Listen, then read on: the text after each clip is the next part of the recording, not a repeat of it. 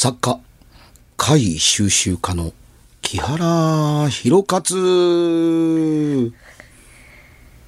歌手で役者もやってる日月の横。番組ディレクターの佐々木、相撲みたいですね、なんか。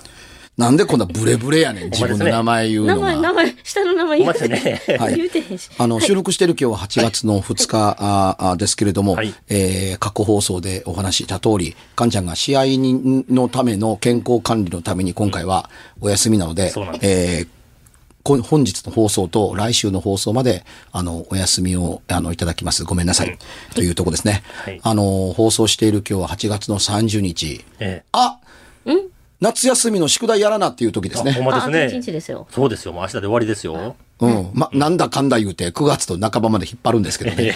なんだかんだ言うて。先生にね、なんか忘れた言うたりない言うたり。と、もうちょっとやねんとかなんとかかんとか言いながら引っで張んねん。きてるけど忘れた言うてね、でね。目が覚めたらできてるんですよね。これ会議ですよね。うんそういうのがあったらいいんですけどうんね。いいですねあすすまんけれども。魔法ですね、それね、魔法。天気見せてくれへんかいや、あどっからいや、全部、みたいな。全然つけてへん、日記。日記全然つけてへん。うんいや、俺だけ雨っていうわけにいかへんやろ。みんな晴れてんのに、みたいなええ。そういう世界なんですよ。一番困ったのは、できてるんだけど忘れた言ったら取りに帰ってこいって言う。ああれやばい。そうですね。ねえ。あれがやばいあの、よその家の朝顔を観察したりとかね。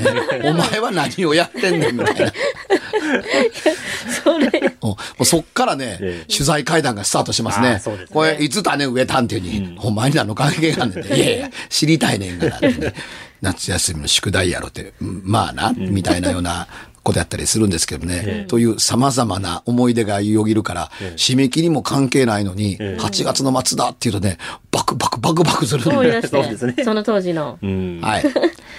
はい。で、今回は？でちょっとね、また我が家で些細な不思議なことが起こったんで、あ待て。ちょっとまた聞いてもらいたいなと。この間の収録の時に、はい。あのー入られへんはずの、飛んでけえへんはずのボールが部屋の中にあったりとか、うん。鍵がとんでもないところの花壇の中から見つかったとか、あるいはそのずっと前から言うと、あの、DVD がケースから入れ替わっていたとか、こたつの足の滑り止めがこんな重いのに、誰も外してないのにずれてただとかっていうようなことがある、佐々木家で新たなる1ページが加えられたわけやな。あの、漏電してね、焼け焦げたコンセントにもなんかああったあった無理やり差し込んであるのもありましたあけど、ったあった。今回はね、あの、前回その話をしてからの出来事なんですけども、ごく最近の話なんですけどね、新しい。日曜日の朝早朝、はい僕一番に起きて、ちょっと仕事でファックスを送らなあかんことになって、で、自宅の玄関に電話兼ファックスを置いてるんですけれども、はい。またちょっと玄関周りの話なんですけどね。で、まあ、ファックス送ろうかいなと思って電話のとこ行ったら、あれ？と思ったら、電源が入ってないんですよ、ファックス。まあ、電話機の。はい。それはコンセントが抜けてたの？そう、見たらね、コンセントが抜けてるんですよ。うん。ほんで、コンセントは延長コードに挿してるんですよね、うち。うん。はい。ほんで、その電話機の横にはちょっと物を積んでて、地べたにはわしてなくて、物の上にこの延長コードを乗せてて、置いてで、そこに挿してるから、まあ足が引っかかって抜けることもないし、うん。ほんで、抜けるにしたって、そんな延長コードやからね、うん。こう引っかかるだけでさすがに抜けません、長いから。壁のコンセントに直接差し取ったら、それ引っかかって抜けるかもしれないですけど、延長コードして抜けへんし、であれ、抜けてるやんと思って。ほんで、子供と嫁が起きてから、電話のコンセント抜けとったけど、なんか抜いたんって聞いたら、抜いてないって言って。まあ、嫁さんも抜いてへんし、息子も娘もその抜いてへん。うん。誰が抜いてんって話になって。ほんで、これ最後に電話使ったんいつなんて聞いたら、土曜日の昼前に、前日のね、土曜日の昼前に電話がかかってきて、電話を受けたんが最後やって嫁さんは言うんですよね。うんうんで、その電話を受けてから嫁さんずっと土曜日は終日夜まで出て行っとったし、はいはい。で、息子も昼からずっと終日出て行っとったし、娘は金曜の夜からもお泊まりで遊びに行ったからおらんかったし、うんうん。ってことはその土曜日の昼から日曜日の早朝にかけて抜けたってことになるわけですよね、抜けるんやったら。ほんで、土曜日は僕は1日その2階の部屋におったから、1階には行ってなかったんですよ。で、もちろん僕はその引っかかったりとか抜けたりとかもしてないですし、はいで、夜もその嫁とか子供帰ってきてからも別に電話も使わへんし、もちろんその引っかかってたらね、上に乗せてるから延長コード下に落ちてるわけで、はいはいで、抜けてるわけやけど、延長コードはそのものの上に乗ったままで、で、コンセントだけブランって抜けてたんですよ。だから一体なんでこのコンセントが抜けたんやろうなっていう、こう、不思議なことが起こったんですけどね。うん。これ何なんですかね？あのー普通の人は何としてでも怪異と同居していると認めたくないので、ええとか何とか言うて誰かが抜いたんやんかという答えを導き出そうとします。うん。ただし、あの、状況と家族の関係から言うと、よその人間がそんなこと言うと、こういうふうに言います。え他の誰かが抜いたの他の人って誰？え。うん。というとこですよね。ええで家族に、あの、お思い当たる、あの、節がなかったら、うん。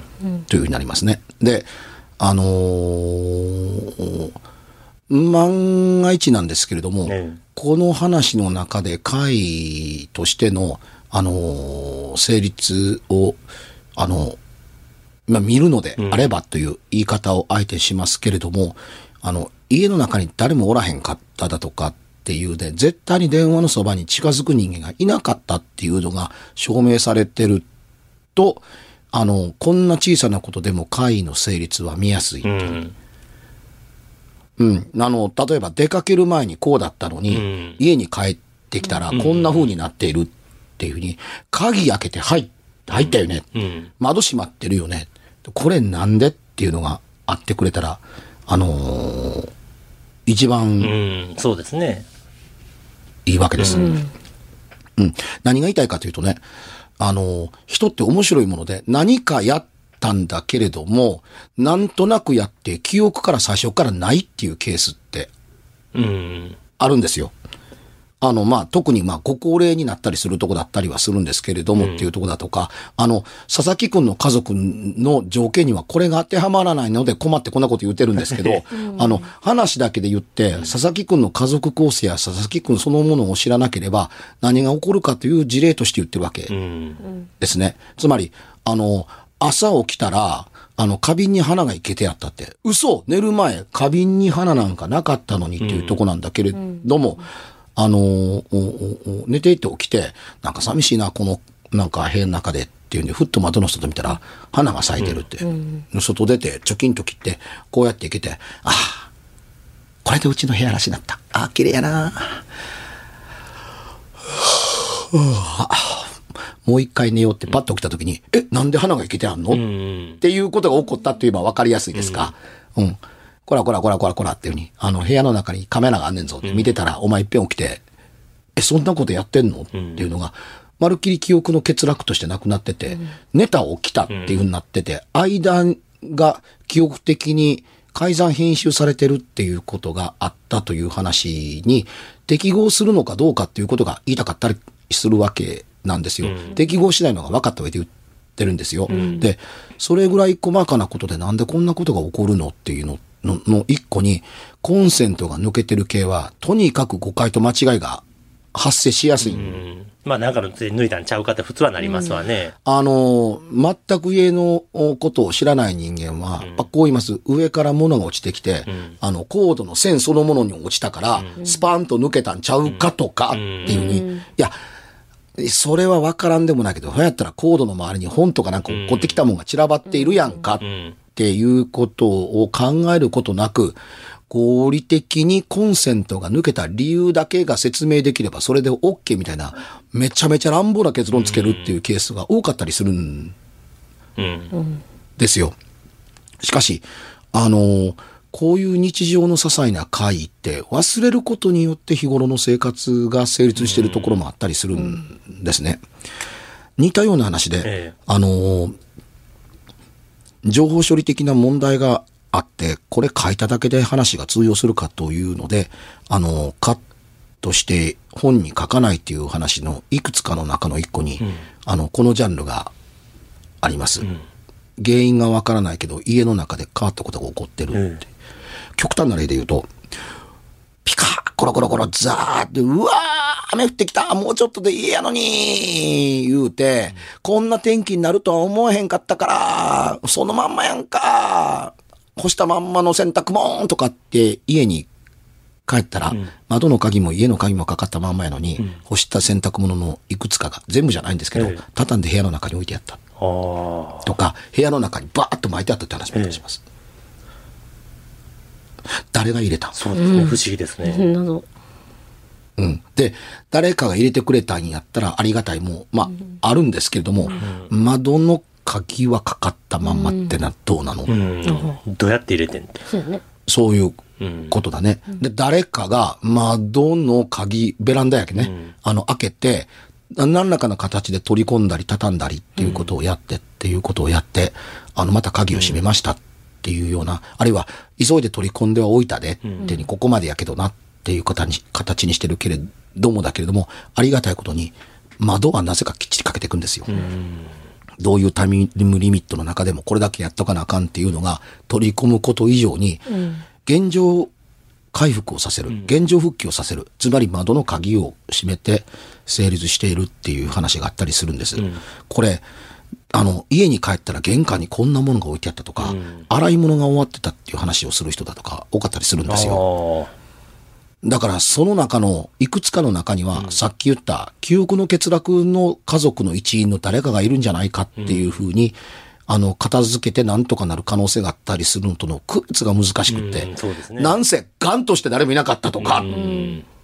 帰ってきたらそうだったっていう話になったりするわけ。だから、帰ってきてからん。何かをやって記憶がなくなって、玄関のそばまで通った時に、はっと記憶が元に戻って、今、帰ってきたとこなのに、っていうふうに繋がり始めたっていうので、帰ってきてからやったことのことが、すべては第三者の小人さんたちがやってくれたっていうことになってるっていうケースになってんのやらなってないのやらっていう境界線って今言った通り難しい。から、あの、おかしなこととして書きづらかったっていうのがあったりはするんですけれども、確かにあるっちゃあるん。ですよ、そういうことが。ええでね、ただいま、ガラガラガラっと開けて、鍵を開けてですよ。入ってきたら、おい、誰今廊下の奥に走ってった子はって言ったら、うん、なんかいつもの子なんちゃうんとか、ただいまって帰ってきて、ガーってやってたら、あのーみんなが、ああ、やれやれ、やっと帰ってきたね。って言ったら階段はどんどんどんどんどん上がっていくって、ああ、こんなに大変やのに、いきなり2階に何の用事があんねん、しんどい言って帰ってきたのに、なあって見たら、家族全員がおるって。あれ？今、上に誰か上がっていったやんなってな。んだ。ってみんなおるやんな、ここにな。んだ。んな。い誰が上がってたあの？階段の音って言ったら、さてっていうケースって割とあったりします。うん。あの階段の中でよくある話ですね。んあの2階に物を干そうかなと思って階段上がろうと思ったら、あの階段の上の突き当たりの左右に部屋がある。あるうん左側にベランダの部屋があるからっていうとこだけども、そこがガラッと開いて、あの、とっとっとっとっと、一歩か二歩でガラッと開けて、あの、と、隣の部屋に入ってったって。え、誰あの子？と思って、どんどんどんどんどんと上がって、部屋見たらおらへんって。うん。はてっていうに、今この部屋入ったやんか。んっていうのと、あの、ピシャッと閉めたけれども、閉まってたはずの、ガラッと開けて出てきた、開けた方は開いたままって。うん。私が登り始めた時はどっちも閉まっとったのに、っていうのがあったりする。こういう事例というのは聞いててすごく多かったりするんですよ。何でもないから、あの、厄介なことに、書くほどのことでもないでしょっていう会って、うんつまり日常と一緒に暮らしている、共存しているけれども、ん。でもおかしいとも思ってるっていう話って結構あるからこそ聞いてみなければわからないうん。ことって多いんですよ。うん、これが強烈に来ないのって、普通の昼間の明るい時だとかっていうのにも見てるから、真夜中にこれをやられたらたまったもんではなかったりするんですかっていうことがあったりします。で、今の話とどう結びつけたいかって言ったら、ただいるだけなの？うん。というような諸説を結びつくわけですね。うん極端なことを言うと、エネルギー問題として言いますね。うん。あの、踊り場を、あの、ガラッと開けて、踊り場一歩二歩でガラッと開けて中に入って閉める。うん。このエネルギー量からすると、コンセントをスポッと抜く誰かが突然現れてやって、やってまうっていうことって、大したエネルギー量じゃないよね。と思うんですよ。んで、あの、それ、今言った話の中って、しょっちゅうあるんですか？そんなことって。そんなことしょっちゅうあったら君が悪くて暮らしてられへんみたいなことを言う人が、あの、当然中には何人か勧誘してるわけです。つまり、突如、誰かわからない家族以外の第三者が何かをしましたっていうことを話すから、まあまあ一回限りですから、大したことじゃないんですけれどもねっていうとこですけども、うん、見ただけならね。え、木原さん怖いこと言わんといてくださいって言ったら、いや、私は怖い話を集めているのであって、嘘だともデタラメだとも思ってないけれども、出てくる言葉はそれしかない。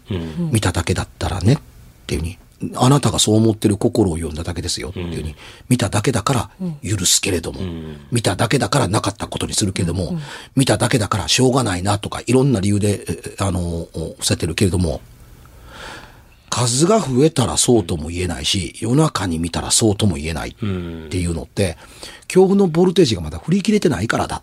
まだ不思議と勘違いのレベルを行ったり来たりしてるからでしょっていうとこだったりするので、原因は何でしょうねって言ったら、もともとわからんものっていうものの説明に、ものもの、もともとわからんものを理由だというのって暴力です。いうん。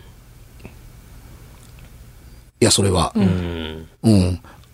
UFO は絶対におるっていうふうに話してくれた人がおってなって。ああ。誰？カッパって言われたら、いや、ちょっと待ってくれ。あるかどうか分からへんものを、おるかどうか分からへんものを説明するのはやめてくれへんかっていうふうに、えあのー思うわけですよ。うん。っていうふうに、こういうケースって案外多かったりするんですよ、でも。あのー妖怪がか、妖怪的なものが絡むものだとか、ユーマ系が絡むものだとかには、全くなくはなかったりは、あのーするんですよ。うん。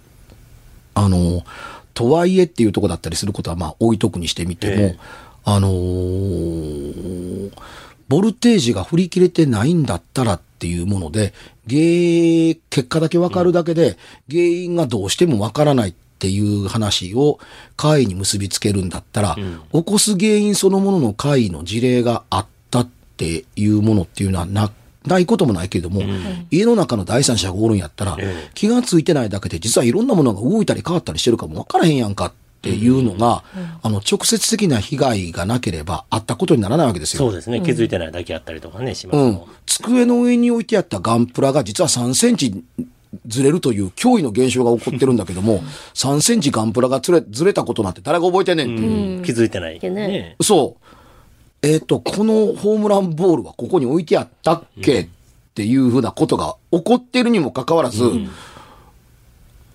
まあ、俺、う映したのかもわからんな、とかっていうふうに思うみたいな。どう考えても机の前に大谷翔平って書いてあったやつが、後ろの本棚に置いてあるのはおかしいねんけれどもやけれども、だけれども、おかしいこととして片付けることよりは、おかしくなかったことで日常に戻る方が簡単で早い。うん。できることなら何も起こったことになってて欲しくなかったりするけれどもっていうとこだけれども、もしその原因がちょこちょこおるんやったらっていうんだったら、それぐらいのことはあってもおかしくないねっていうとこなんだけれども、ここで確信に近づいてくんねんけれどもねっていうふうに、鍵といい、うん。こたつの滑り止めといい、うん。この間のボールといい、うん。で、今回のコンセントといい、うん。おるやろ、誰か。ねえ、だから僕もそんな気がしてきたんですよしかもね、あれ延長コードって結構硬いんですよ。うん。差し込みがね。差し込みね。抜くにも結構力いるんですそうよ。やんね。ほんで、口かって3口あるから、その電話のコードを抜いて別のことを指すこと自体がまあありえないことで、うんうんうん。もう残り2つ空いてるからそこに別のもの差しゃええわけで、うん。で、電話やねんからその子供かで抜くわけないし大事なもんやからね。怒られるしね。うん。で、実際抜いてへん言うし、割とキンキンまで電話使ってるしね。そう、近々まで使ってるし、その後まあもちろん、ね、数がいなくなってるわけやし、で、引っかかる状況には絶対ありえへんのでね、現状、その、ね、引っかかって抜けることはありえない状況やし、うん、あの、めちゃめちゃ抜かれて困るものっていうのってね、うんそれなりのね、あのーコンセント脱落対策はするもんですよ。ええ他のコンセントはともかく、例えば、扇風機とか、うん。こたつとか、うん。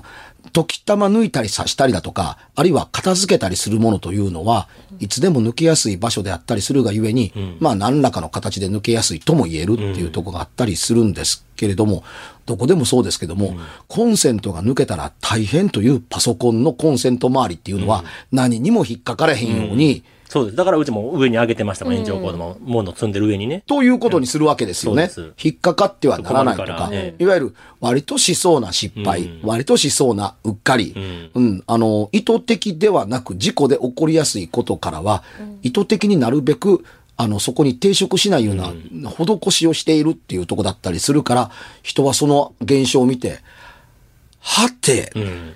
まあ抜けるかこれとか、と思いました。うんなんでって思いましたもん。ね。そう。うん。うん。でもね、あの、ボールといい、鍵といい、ええコンセントといい、あのー行われ、起こ、起こったことの残りの数々を見るにつけ、うん。思うことが一つあるんですよ。はい。これをね、まあ、あの、信号とうん。します。うんうん。形は違うけれども、えなんで信号と取るかって言ったら、え。えボールではダメか。チャラン、ポイ、ガサガサって、あー鍵でも気がついてくれへんか。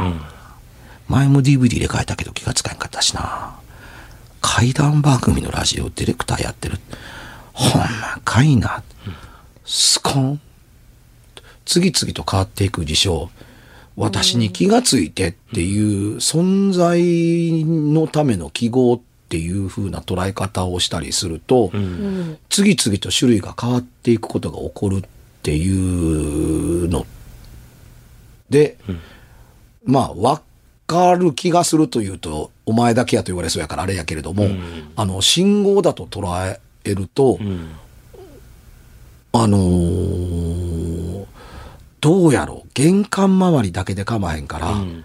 あの、安いんで、そうですね、カメラはやっぱり。定点カメラ置いて、うん。家に誰もおらへん時に、ん。ほん、なんかがね、うん。ススススススッと動いていくとか、ほんま、こう、こうと勝手にぶっと抜けるとかね、映ったらさ、大したもんいや、あるんちゃうかっていうふうに、ねえ、なんか存在証明残してる感じしますけどね。ですよ。だから、なぜそれを仕掛けているのかってん言ったら、記号を発信しているからだっていう理由があるんで、カメラセッティングして、カメラつけたから、あの、言いたいことがあったら、映るで、やって、うん。言うて、どうやら玄関周りが鍵になってる可能性がないとは言えない、ここ最近うっん。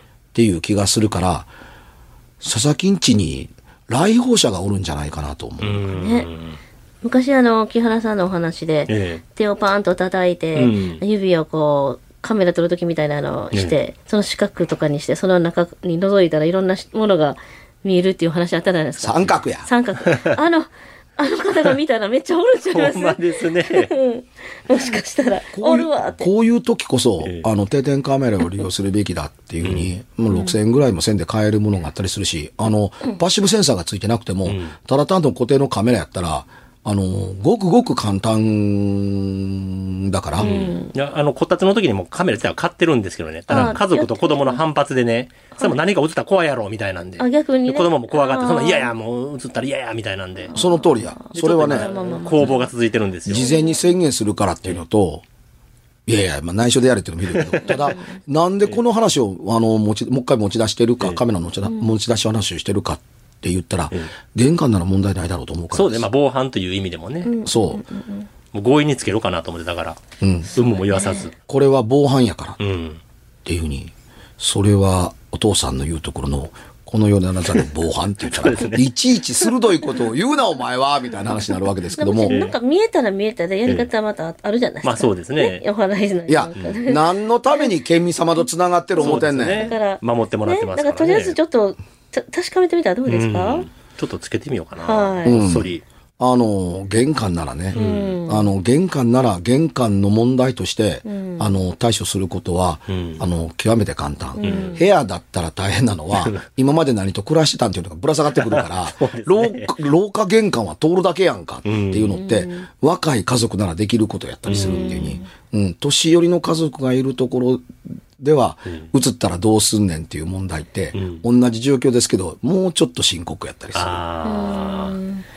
だからね、その焼け焦げたコンセントに無理やりね、差し込んだりとか、今度普通のコンセントとしても大事な電話を抜いたりとかね、はいはい。ほんま結構なんかパワー系というか、うんうんうん。まあ、無茶しよんなと思うんですよね、乾燥と。焼けてるコンセントちょっと危ないですもん危ね、ないですしね、あんな、抜いてたのに無理そこに刺し。たりでも玄関周りから扉を開けてボールを織り込んでいる。ええ。玄関周りで置かれているはずの鍵が外の、あの花壇の中に入っている玄関周りのコンセントが抜かれるっていうのが続いたので、記号ではないか、信号を発信しているのではないかという解釈しているゆえんが、場所が絞られたから言うてるのと、ん。ありがたい。ここなら部屋じゃないから、プライベートが映るとは言い難い。あそうですね。から、うん、ただの通過点でしかないから、ただいまーっていうのと、行ってきまーすっていうのしか役に立たへんから、あるいはもしもしっていうのが入ってたりするだとか、っていうのだけだったり、まあ、公開できますもんね。まあ、何か映ったとしても、それが。別にプライベートが映らないですからね。言うたらないけどね、ええあの、人間の人見てないところでは、地味猛量が百鬼夜行やってる可能性ない、なきにしもあらずなんですよ。うんそこに人がおらへんだけやから。うんだから定点カメラして、あの、丸二日したぐらいしたぐらいで、ちょっとちょっと見てみようかって言ったら、玄関の受話器が、上がったり下がったり、ガチャガチャガチャガチャガチャガチャガチャガチャガチャガチャガチャって繰り広げてるっていう音をやって、なんやこれってえいうのがあったりだとか、あの、受話器がふわっと浮かんで置かり、あの、置かれたりだとか、誰もおらへんこということに鍵がカチャンカチャンカチャンカチャンカチャンカチャンカチャンカチャンカチャンって開いたり閉じたり開いたり閉じたりして、して、カチャンと、あ閉じたと思った途端に、外からカチャカチャカチャカチャ、ガラガラガラ、ただいまーみたいなことがあるっていうことって、ないとは言えない。そうですね。おらへんねんもん。うん。うんだから何が起こったかわからないですからね。人はおらへんけれども、人の代わりの第三の目と同時に記憶媒体があるとは、さすがのこの世ならざる者も気がつくまいっていう形で、こっそりし、あの、しあの仕掛けておく、何よりもね、重要なのって、ひょっとするとね、家族も知らへん方がいいと思う。あええか、これから防犯のために、玄関周りにカメラを仕掛けるからって言った時に、目には見えないけれども、医者の存在が、なるほど分かった。な玄関には出えへんわっていうことがあったら、何の意味もない。あ。そうですよね。うん。しばらく出えへんようにして、意味がないというところまでは引っ張るからっていうふうに、家族3人がね、あの、あの、防犯のためにつけとくからって、んだって言ったら目に見ないもう一人が、了解っていうふうに言うふうに、ね、首を縦に振ってないとも限らへんからっていうふうに、慎重を期してやね、君だけが分かるようにパーッと、あの、置いといて、うん。で、こう、上手に何かで、例えばカモフラージュできるもんならして、えーだとかっていうふうにしてっていうに仕掛けて、取れたら、そりゃこの番組の大手柄ですよ。そうですよね。YouTube の配信の数、ガーンと上がりますよ。いや、どうしよう。さんにターゲットロックオンされるかもわからへん。ほんまですね。その取材とかさせてくれって僕のところに家に来るかもしれないですよね、そなそうんですよ。ねまあ、よっぽどの方が取れへんとないと思うけどね。白い手とかね、取そうれたらね。そうそうそうそうそうそうそう。でも、そのいたずらのエネルギー総量から言うとええ、人の形をしたええ物質化するもので、パワーのあるものが、ひょっとやるっていうことでないとできんこと結構多そうやかまあら、手だけ出てきてね、ポッとやるかもしれないですねないとは言えない。うん。それは全然、あの、ありえないっていう話で話すんだったら、階段の用はない。うん、そうですよね。うん。まあ、そういうもんやね。あの、解決をしたいわけではないけれども、原因は知りたい。そうですね。僕も知りたいです。ちょっと、はいぜひ、こっそりつけてみましょう。それおはい願いします。はい。では告知の方行きたいと思います。えー私、日月陽子は、えー私の SNS やホームページをチェックしてください。いろいろ情報が上がっていると思います。えー、もう9月に入るんですよね。何をやってるかがよくわからないので、ツイッター見てください。今、X でしたっけ？あ、そうですね。あ、そう、急に変わってた、アプリのい。や、別に急ではないんですけどね。私朝起きたら変わってたんです。ええまあ、いいです。あなたの注意力ならそんなもんでしょう。はい。ということです。はい番組では、別冊怪談ラジオを販売しております。ちょっと普通の地上波のラジオでは放送できない僕の体験を、あの、語っています。詳しくは、ラジオ関西の怪談ラジオのホームページをご覧になって、ぜひともお買い求めいただければと思います。メールの宛先は、階段アットマーク jocr.jp k-a-i-d-a-n アットマーク jocr.jp ぜひ、本物の怖い話を私に教えてください。